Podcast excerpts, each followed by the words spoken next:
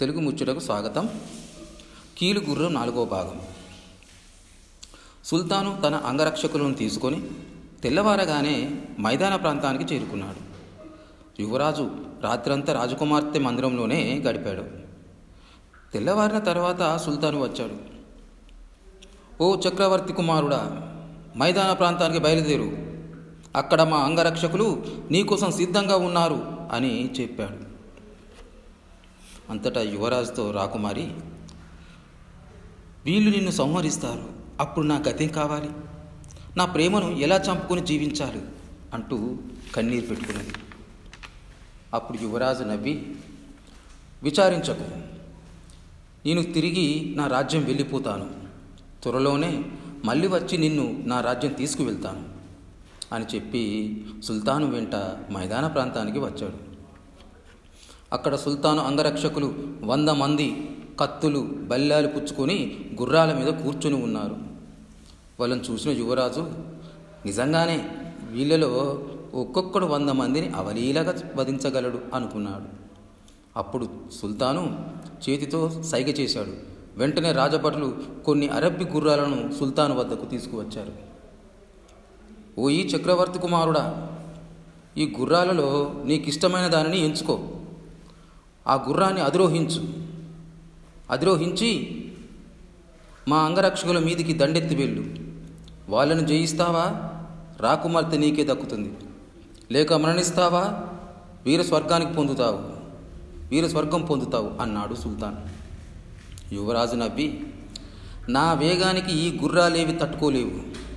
నా గుర్రం అంతాపురం సౌదో పరిభాగాన ఉంది, దానిని తీసుకురండి అన్నాడు.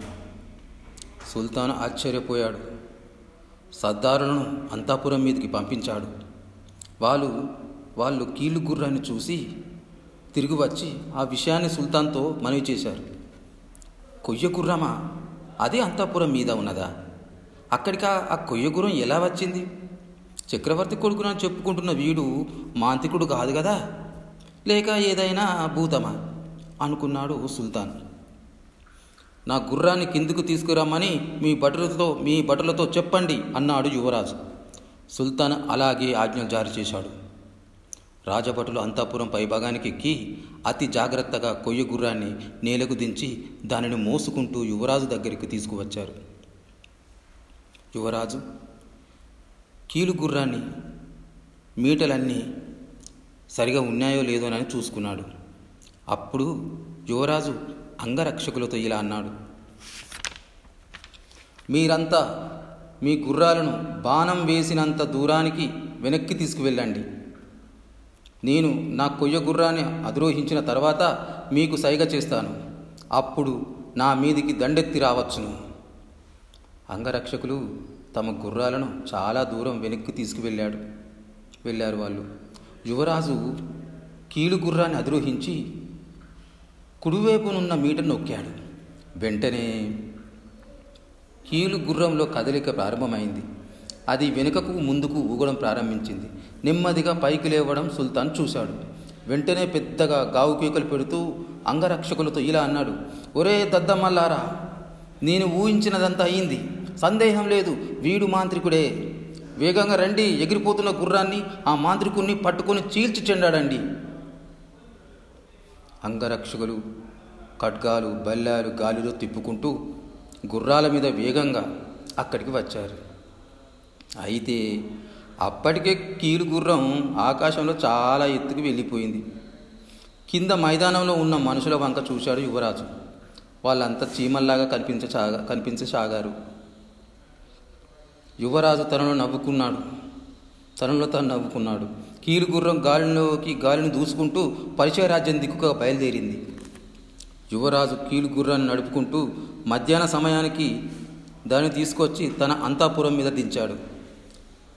కిందికి దిగివచ్చి తండ్రికి, తల్లికి, పరిజనానికి, చెల్లెలకి అందరికీ సంతోషం కలిగించాడు.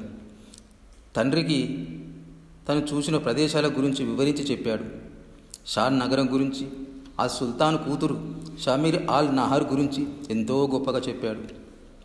చనిపోయాడనుకున్న యువరాజు తిరిగి వచ్చినందుకు సాబర్ చక్రవర్తి ఏడు రోజుల పండుగ జరుపుకోవాల్సిందిగా రాజ్యమంతా దండోర వేయించాడు. నాన్నగారు, కీలుగుర్రాన్ని తయారు చేసిన పరిచయ విజ్ఞాని ఎక్కడున్నాడు? అతడికి ఏదైనా మంచి బహుమతి ఇచ్చారా లేదా? అతడు సృష్టించిన కీలుగుర్రం మహా అద్భుతమైన విశిష్ట వస్తువు సుమా అన్నాడు యువరాజు. తను వాడిని కఠినంగా శిక్షించి బందికానాలు పెట్టించిన సంగతి కొడుకుతో చెప్పాడు సాబర్ చక్రవర్తి. ఎంత పని చేశారు నాన్నగారు! అతని వలనే కదా మనకు కీలుగుర్రం లభించింది. దానివల్లనే కదా నేను షాన్నగర రాజకుమార్తెను చూడగలిగాను. తక్షణం అతను విడుదల చేయండి, అంతులేని బంగారం ఇచ్చి అతడిని సంతోషపరచండి అన్నాడు యువరాజు. వెంటనే సాబర్ చక్రవర్తి